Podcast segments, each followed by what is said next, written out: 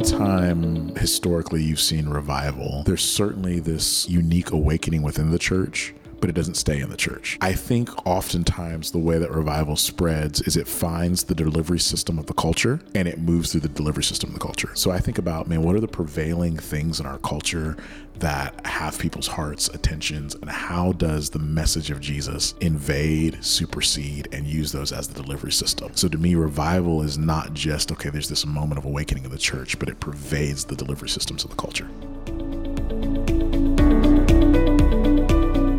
Well, that voice you are hearing is Mike Dsane, who is the senior pastor at Kings Harbor Church in Torrance. I loved this conversation. In fact, I keep a little bit in the beginning where I normally cut because I really wanted you to hear Mike talk shop and basically talk about his philosophy of ministry at Kings Harbor. I think it's really fascinating. I think he's a great pastor. He thinks so deeply and spiritually about so many incredible things, like his call to his people and his call to bring the message of the gospel to the South Bay. I really like this conversation, and I think you will too. Thank you for listening, and we will see you next week and every single week after that.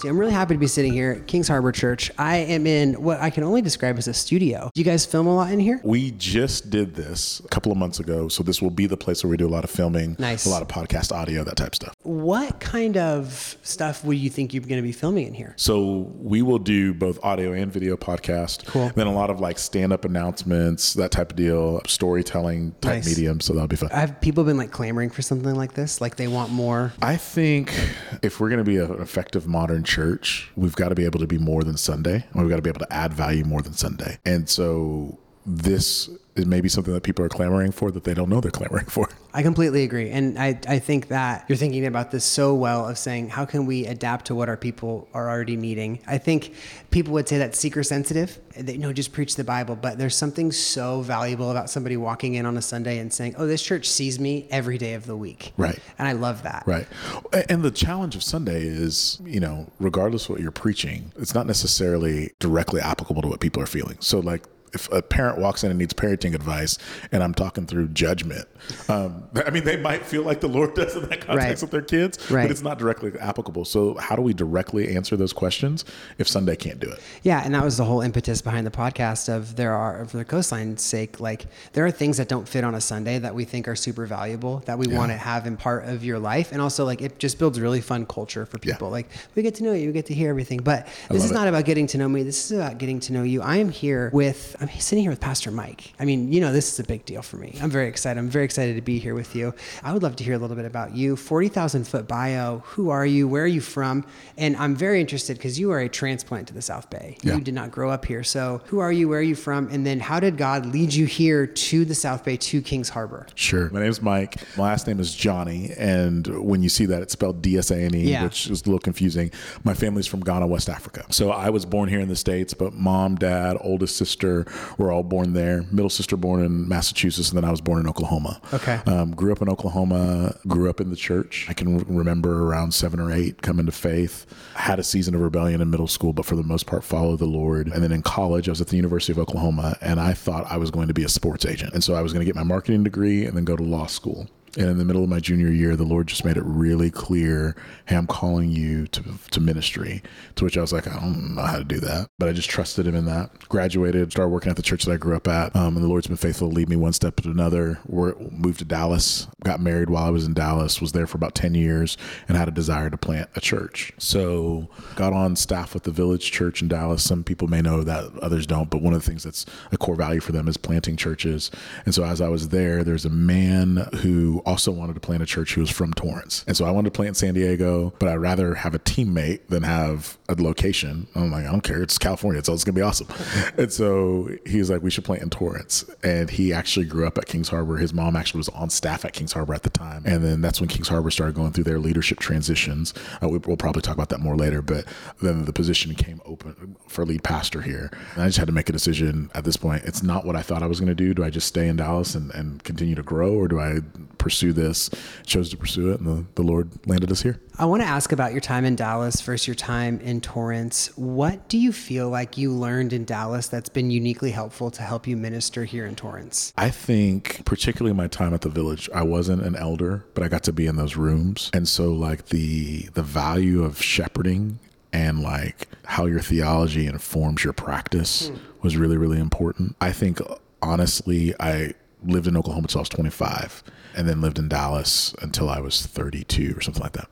I think that's where I grew up the most and, and, became an adult. And so then even having some separation from family and then even just living in a large metroplex and having that context for people density and traffic and all that stuff. Like I think if I'd come from Oklahoma straight to the, the LA basin, I would have been like, what and so I think all of that was just really uh, some practical benefit as well as spiritual and, and, and emotional benefit. If you could sum up your time at the Village Church, what would you say is like the biggest God lesson that you learned? Uh, humble leaders willing to admit mistakes and ask for grace, and then also offer the very same grace.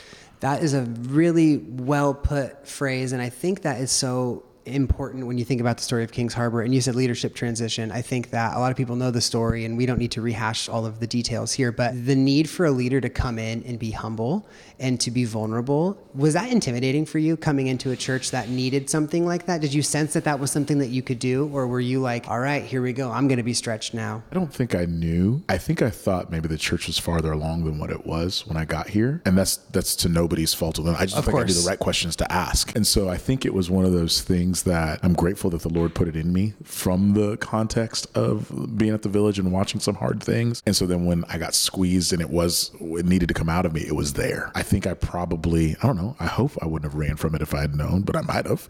So yeah. Uh, that's the story, right? Like yeah. if I knew what I was getting into, especially in church planting, I'm sure as you were getting ready to do that, you saw like the statistics and how hard it is, and oh, maybe I don't want to do that. Maybe right. I want to do something nice and easy, just right. be Jerry Maguire here in Oklahoma and not that's right. Not or, or I guess in Texas. Since coming to Kings Harbor, have you felt like God has been faithful in giving you an easy ramp in? I mean, you have been here for a while, and it's not like sure. you just came here yesterday. Sure. You know, I, a lot of people when they move to Southern California feel like it's hard to break in. I felt like we had the unique grace of because of the situation, we had a church full of people who were like, we are looking for a leader. We're excited that you're here. We want to know your family. So I would say relationally, it was not difficult. I, I think people were very welcoming and very eager, which is maybe different than what other people experienced. Yeah. And that's, I think that's great. And I also think it speaks to God's faithfulness in saying the church is important Right. And this whole series is about how important the church is for the communal repentance and the communal looking at our sins and looking at our, our, the place we live in, saying how can we as a community change and what can we do for our community to help them change. But before we jump yeah. into that, I want to ask. We've mentioned Kings Harbor a lot. What are you excited about in your church right now? What are you seeing yeah. God do, and what are you just cannot wait to talk about. Start of this year, start of 2023. Yes. Uh, we rebranded. Don't hear that as a lot of time when people rebrand, it's like, okay, here's a scandal. Let's change our name and our logo. Maybe people won't notice. This wasn't a PR stunt. yeah, it, wasn't, it wasn't that. It was the Lord is turning us into a new place and a new people. How do we visually and even in our language represent that? So excited about that because it's, you know, if nothing else, you get new stuff, new, new, new, new stuff t-shirts. We love it. And so, but now the fun of living that out and learning day to day what that means for myself and for the people I have the privilege of getting to lead. That's fun. And that's leading us into over the coming year, we're going to begin to do some things financially in terms of supporting the vision, a, capital campaign, some of that stuff. So I'm like, nice. man, I'm stoked about all that. I'm stoked about all that. Yeah, we'll be praying for you guys, supporting you guys over on our end. What's the new tagline? What's the new branding? So uh, we, we were using this phrase love forward because that just gives us the sense of both the, the heartfelt burden that our church has often carried, the way that we've carried cared for kids that are in the foster care system, but this sense of like, but we're also moving forward. Uh, and so I, I, wish we could nerd out. This is not a visual medium. I'd like show you all the yeah. things in the logo that kind of represents some oh, of that that's stuff. Rad. But yeah, it's, it's really fun. That's that is fun. I love that the branding reflects that. What kind of teaching series are you guys going to do to help the Love Forward mission keep going forward? Yeah. So we spent a lot of time this year, one, just trying to get that language in front of people. Like, Right. what does it mean? What's our vision? What's our mission? All that stuff. That was probably the first quarter of the year. And then we spent the latter half of the year because our, our vision statement is multiplying gospel leaders to bring kingdom flourishing. So we mm-hmm. spent a lot of time like, what does it mean to understand the kingdom of God? And so we've talked about that a lot. So this next year, we're going to spend some time thinking through things like Hosea and thinking about the hmm. heart of God for people who are unfaithful. Think about the heart of God towards. We've used this language, grace deserts. Like, what's a Yeah. grace desert? How do we how do we approach it? Um, one of the podcasts that we're going to do is hearing people who have responded to the call to be sent, Yeah. and how they are living out faithfully in grace the grace desert. So just trying to find ways to like, here's what this looks like. Our former communication director, he left staff in October 2021. To, he had his own branding business. Can I just shout him out? Can I just say his Shout name? him out. So Brian Papagallo, Brian Papagallo Designs. If you need something designed, go Love to Brian. it. Shout out. Um, Offer code Coastline for 20% off your first order. He offer code will get you zero percent off. yeah, I don't have any connection. so he had been on staff for so long, so he had this unique internal sense of what we were trying to do. And so as he began to lay things forward, there was a lot of synchronicity where it's just like, oh, you know, that's right. There were some other options that were similar variations of love forward, but it was like the punchiness of those two words and all that. I was like, yeah, let's go for it. That's it. That must feel really nice to have somebody who is really gifted, who also really knows you. Yeah. And I think that is something that is so special about working in a church. You have so many people, it's so diverse. Like when you need something, you have it. And it's not somebody you don't trust who doesn't Right. know you. It's Right. really special. And it's funny to think about how diverse the kingdom is, where you have like a branding expert just in your back pocket who can help you do something Right. like that. That's what I always tell people when I do like a wedding or a funeral. It's like, you know, some son in laws can build a deck or like rewire your house. I can do a funeral. I can marry you guys. And that's about as much as I can offer you. I have a nephew, and when when I was first stepping into the ministry, he's a couple of years younger than me. He was working at Little Caesars, and so he would always get us free pizzas. Yes. And so my mom loved that. My sister loved that. His mom, and he was like, "What can you get for me? Like a free Bible or something?" so yeah, sometimes I feel that intimidation. There's not a lot that I can offer, but you're right. The kingdom's diverse. and- Free Bible. yeah. I mean, honestly, I hate to be that guy, but you just go to church, they'll give you one. that's right. That's right. He doesn't need to know that though. No, no, we can keep that a secret. Also, there's nothing I love more than when a student asks me for a Bible. It's Right. a great feeling. Right, I wish people would ask me for more Bibles. Dang, that'd be so fun. It's funny in a digital world though. Like at this point, like why are we giving them away? Why are people asking? Well, they, can- they can download them, right? But but still, I appreciate that. This is a good. This is a good pragmatic question. What is your thought on that? We at youth group, I can speak to myself specifically. We really push kids to bring their physical Bibles for two reasons. One, to see that we're not making this up, and two, there's something about holding it in your hand in a space that you don't do everything else on that we really like. Right. And so for you, digital world, where are you at with paper Bibles? Yeah, Say so- it right now. You're done with them. You're throwing them out. So I would be a hypocrite if I was like paper Bibles only because I Yeah. preach from an iPad. Of course. But I do think there's an attention economy where when I'm I can be distracted reading a paper Bible also, but the distraction is not showing up as a notification on my page. Right. It's not luring me into another app. Right. Like like if I'm reading my Bible, I'm in my Bible. Yes. And so I do think particularly because students are digital natives, it, it actually does something to arrest their attention and disrupt them if you ask them to use a paper Bible. So I see the benefit, but then my own practice is not that. Yeah, and as an adult, you know, I find it so funny when I have to teach people how to use a digital Bible. They're like, "Well, what, you, we scan this code and it takes me here, and it's like, here's a paper Bible. I don't want to use a paper Bible." Meanwhile, I have to. It's the opposite problem with the other generation. yeah, it's hysterical. It's hysterical.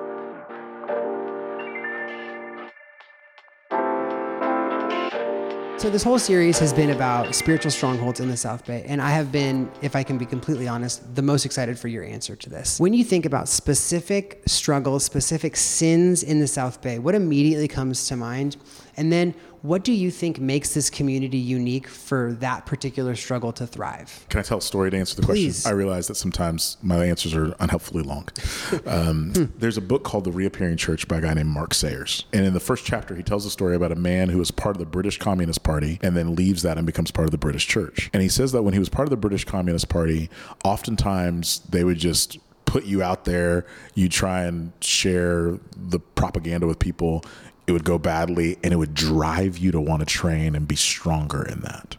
He's like, but then when he was in the British church, often what he would hear is, the world is against us, we're in danger, this is hard. And so he uses this language of being a fragile minority. There's probably a lot of things that can speak to why that's a mentality. And maybe that's not even the right answer to the question because it's not necessarily a sin.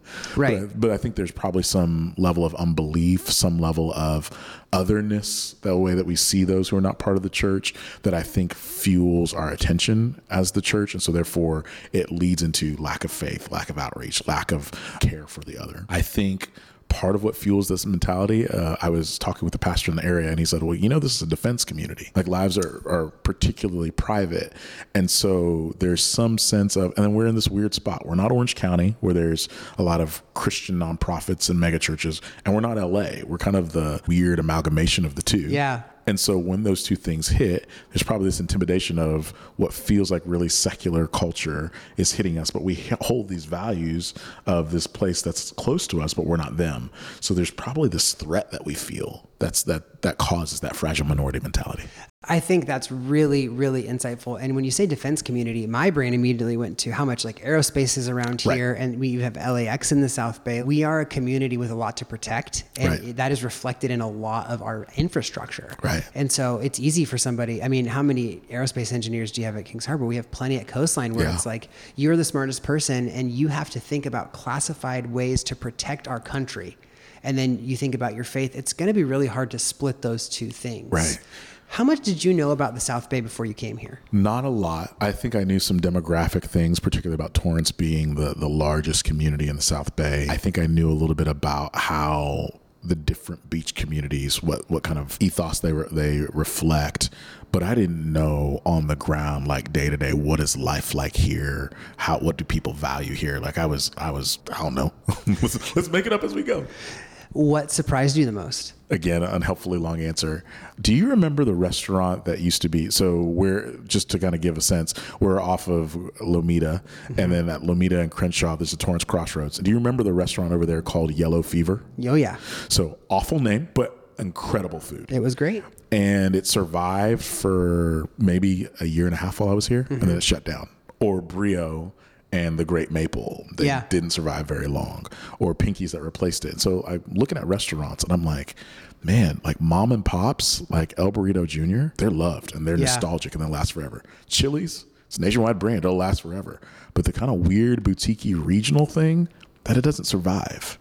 And so it spoke to some sense of how does the outsider in this community survive if you're not John Piper? Yeah. Or you didn't grow up here. How yeah. do you survive as the the outsider that's not a known quantity? Well, that's a really good transition into a good thought and a question that I want to ask you of like, do you still feel like an outsider here? No. I've had two kids here. And so at this point, they're this is so much of their world. It's all they know that it's like as because it's become home for them, it's home for me. Were the kids the catalyst of like, okay, I feel like I'm I'm rooted here, or was it something else? I, I think time certainly, uh, but the kids was the like the, the major factor.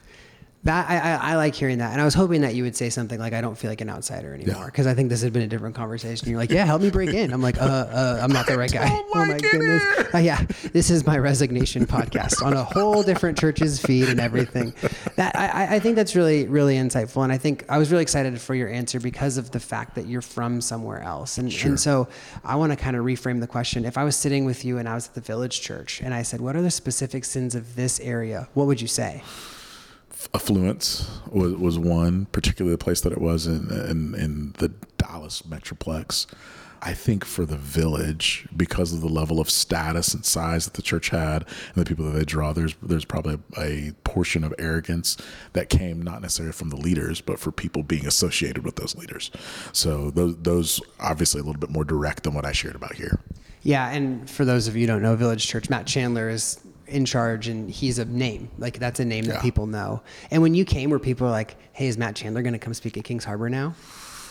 It was this weird nobody asked me that directly. Good. But, but some people were like do you really know him? Like because you, all you see is a church of enormous size. Yeah. So like, like, was he ever around, or was he like the Wizard of Oz? And then other people were like, "You guys are best friends, right?" Like, yeah. so like, like not knowing how to deal with somebody's celebrity on that regard. But I don't know that we had a lot of people that were avid listeners of the Village, or like c- could connect you to like, oh, you went from that church. Okay, that's the pastor yeah. there. Yeah. yeah.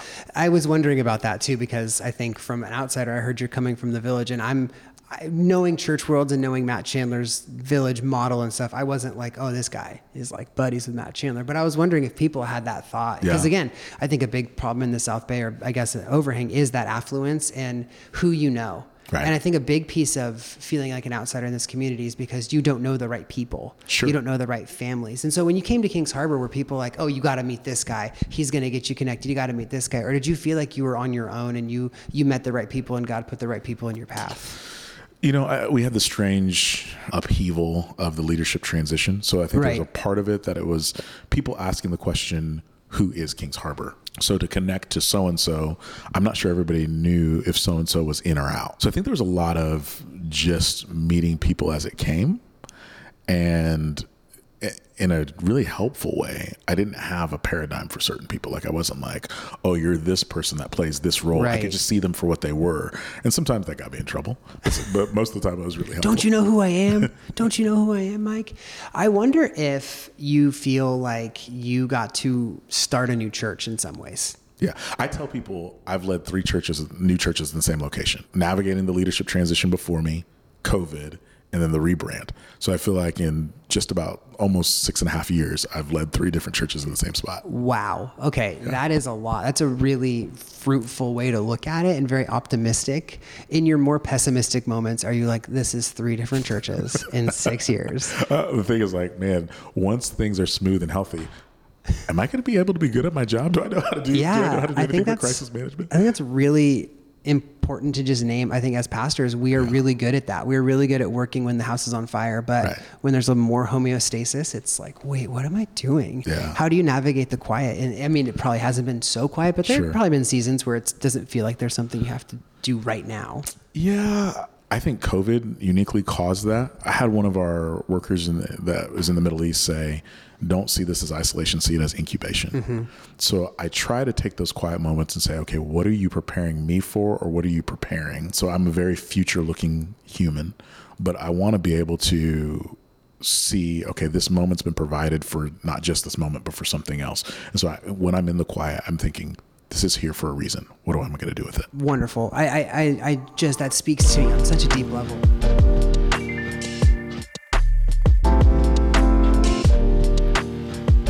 You think about preparing a congregation, and uh, something that comes up a lot in this series is repentance. We want to see people repent from not only their internal sins, but the sins of the area. And we named a couple of them. But as a pastor, how do you get people to look at repentance not just individually, but corporately as well? So we do a practice uh, in almost every service that we have where we just have a time of confession. And so we've tried to embed that into the way that people worship. And, and our worship minister, Tim Matson, would say, I hope that what we're doing on Sunday is something that you're doing regularly throughout the week personally, but we get to do it together. And so I think even the the COVID shift has caused us to think about how do we help people think corporately again? And then how do we name great. things corporately that we are responding to, whether it's joy or repentance or whatever, and then how do we give people opportunity to do it together, to practice it? That's beautiful. And I, another consistent theme that's coming up is how like Sunday is a model for the rest of your week. Right, right. How do you as a pastor think through your average congregant's week? Do you think like, okay, I want this sermon to catapult them into a new way of life, or I want them to reflect on the week before? Like, I, I'm just really curious as to how do you frame Sunday in the life of a congregant? Oh man, you know, nobody's ever asked me that question. My natural bent is to be forward thinking. Mm-hmm. So my natural bent is probably how are you going to use this going forward? But I feel like when I have served our body the best, I've preached in such a way where it's been, I see where you are. And so I think the difference maybe between being a priest and a prophet is in my priestliness, when I'm at my best priestliness, I see people where they are and I'm building a bridge, not even to say, hey, here's where we need to go, but just to say, hey, if you'd like to go somewhere, it's safe to step forward. In my prophetness, it's like, we're going. And so my natural tendency is prophetic, but my but I serve our people best when I'm priestly. I don't know if you've ever read The Prophetic Imagination by Walter Brueggemann. I almost named a series that without reading the book. Oh. And then my staff was like, nobody's going to like that title. Don't do it. So Well. I want to read it. It's a great book. Highly recommend it. It's, it's probably my favorite book, Christian book. The, he's more of an Old Testament, so it's hard to say Christian, but it is Christian. Sure. I, I will go to bat for that. But he talks about the role of the prophet to criticize the dominant cultural narratives and then to energize the people to live a different way. And I think that that is exactly what we've been talking about of looking at your area and saying, this works, this doesn't work, this works, this doesn't work, and not just saying, oh, okay, I'm going to live this way, but energizing your people to say, we're going to do something different now. Right. And I think the way that I would frame that now in post, you know, resurrection is revival. Right. Post Pentecost, it's revival. Right. So when you think about revival and you think about the South Bay, what does that look like? And I guess the question is, what would, in Mike Dsane's opinion, revival in the South Bay look like? anytime historically you've seen revival, there's certainly this unique awakening within the church, but it doesn't stay in the church. Right. And so I think oftentimes the way that revival spreads is it finds the delivery system of the culture and it moves through the delivery system of the culture. So if you think about the Roman roads, the Roman roads did that. Um, this is not com- a completely me thought. Mark Sayers talked about this some, but I also so I think about man, what are the prevailing things in our culture that have people's hearts, attentions, and how does the message of Jesus invade, supersede, and use those as the delivery system? So revival may look like families whose lives have been dominated by their kids' sports schedule, having this missional ethos in the way that they do that. It might be people whose lives are dominated by what we talked about earlier, digital mediums, having like not just content available to them, but embedded deep gospel formative community in those venues. So to me, revival is not just, okay, there's this moment of awakening in the church, but it pervades the delivery systems of the culture. Yeah, that is so brilliant. And I, I wonder where does the church fit into that? Because most churches don't have the access to all of the digital media that they would like, or they don't have access to the eyeballs of every single person that they'd want. So, what's the role of the church in, in that version of revival? Yeah, I think in every version of revival, you are, you know, certainly you've got your unique leaders that have a voice, like an Edwards or somebody who people want to come hear. But something is happening where people are being empowered enough by what they're hearing that they're going and taking it somewhere else. So, what we have when we talk about digital systems right now is last week or two weeks ago in our student ministry, um, I was speaking. This girl was like, You're the guy on YouTube. Autographs later, I'll sign later. And my thought was like, sweetheart, you don't know how easy it is to get on YouTube, right? Like you can grab your phone and do this yourself. And so You're not on YouTube? like, that's the more right, shocking point. Right. And so, like, how do we then empower people in their individual spheres to use the resources that they have? Nobody needs to see Mike Dsane on YouTube. I, I've got a face for radio. Like, you don't need to see me. But the person that already has buy in and influence in your life, them using their resources to, I think that's how. So, I think we empower people with the message and the confidence to go do that. and it starts in the church, but it goes out. Right. And I think that's something that has been so funny in all of these conversations I've had with different pastors is most pastors are like, I hope it starts here, but doesn't end here. Right. I hope it goes out. And I think it just goes to show you that like, especially a community like the South Bay, we are all rooting for each other because we know the big goal is not more people at Kings Harbor, more people at Coastline, more people at Calvary Chapel. It's Right. more people walking with Christ. Right. And that's the goal. And we're Right. all on that team. And like you said, unique leaders. And I think Kings Harbor gets to do that in a unique way. And I've just been so blessed to sit here and hear about the unique way you're doing it. And you said you're a very forward focused person. So I guess the last question I'll ask before we transition to something else is a year from now, where do you want to see Kings Harbor and, and how do you want Kings Harbor to serve the greater South Bay community? So when I came here, we used to do a thing called Gatekeepers. Now it's called South Bay Pastors Community. There's a man named John Svensson, led a church in El Segundo, was retiring, and John was speaking, and he he was just challenging us to think about our future. And I made a statement in the room. I was like, I think I'd only been uh, on staff for like five months, and I was like, I don't even know where the light switches are yet, but I want to plant 40 churches in 40 years. I still want to do that. But I also think that's a really narrow scope. Most of the people that sit in front of me aren't going to be church planters, nor are they going to go with the church plant. But I would love to see people finding their confidence to be that kind of gospel centered leader that multiplies in education, that multiplies in entrepreneurship, that multiplies in aerospace engineering.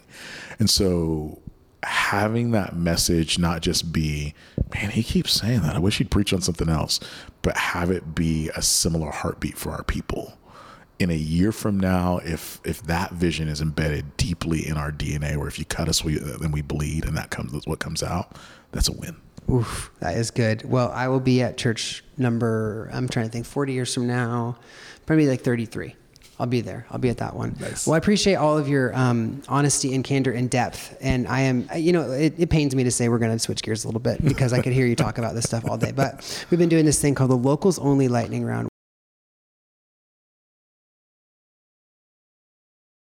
11 questions that are just like instant response. And so some are very easy for some, some are very difficult for some. As a transplant, but somebody who feels like they're from here, someone who feels like they they belong here, I am excited to hear your answers for this. So here you go, Mike Dsane. Are you ready? I Locals am only lightning ready. round. He's ready. All right. Number one. What is your favorite South Bay restaurant and what is your go-to order there?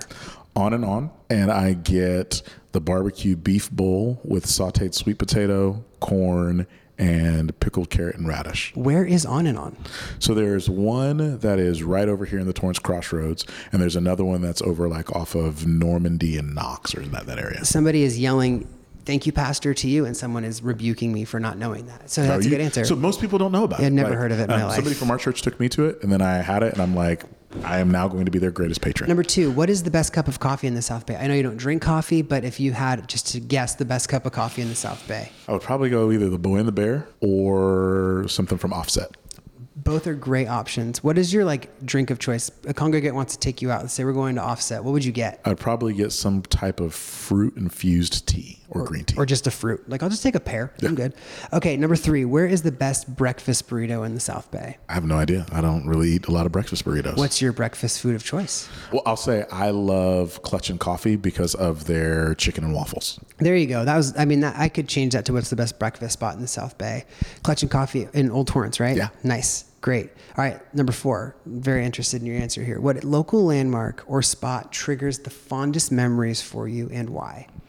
So, Point Vicente Lighthouse, right after we had our son, my mother in law was here and we were just trying to get out of the house to do something. And so we started going to that park. And so, like, there's some sense of safety and home and family that comes every time we go to that park. That is beautiful. I, I absolutely love that. And I bet on hectic days at work, you're like, I wish I was at the lighthouse right now. Number five, share a lesser known restaurant or spot in the South Bay. And I think you already did, but do you have another one? An underrated spot. Underrated because it's really expensive. Pacific Standard oh, is a Oh, yeah. steak place. Yeah. And so, I'm like, when I do get to go there, I'm like, this is probably what meals in heaven will, will be like.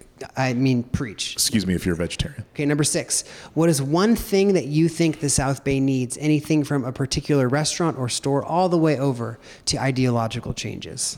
Can I give a personal frustration answer and then a entrepreneurial answer? Absolutely. So personal frustration. My kid goes to Torrance Elementary, and the turn in there, they need a stoplight. Yes. like just put a stoplight. This is I. That's the best answer ever. That is so perfect. So inside baseball, I love it. Yeah. There's just the left turn. Okay, so that's that. What's the entrepreneurial answer? I think if we could come up with a food recreation concept that had to do with like some kind of fun food, like either burgers or chicken, fried chicken, and pickleball.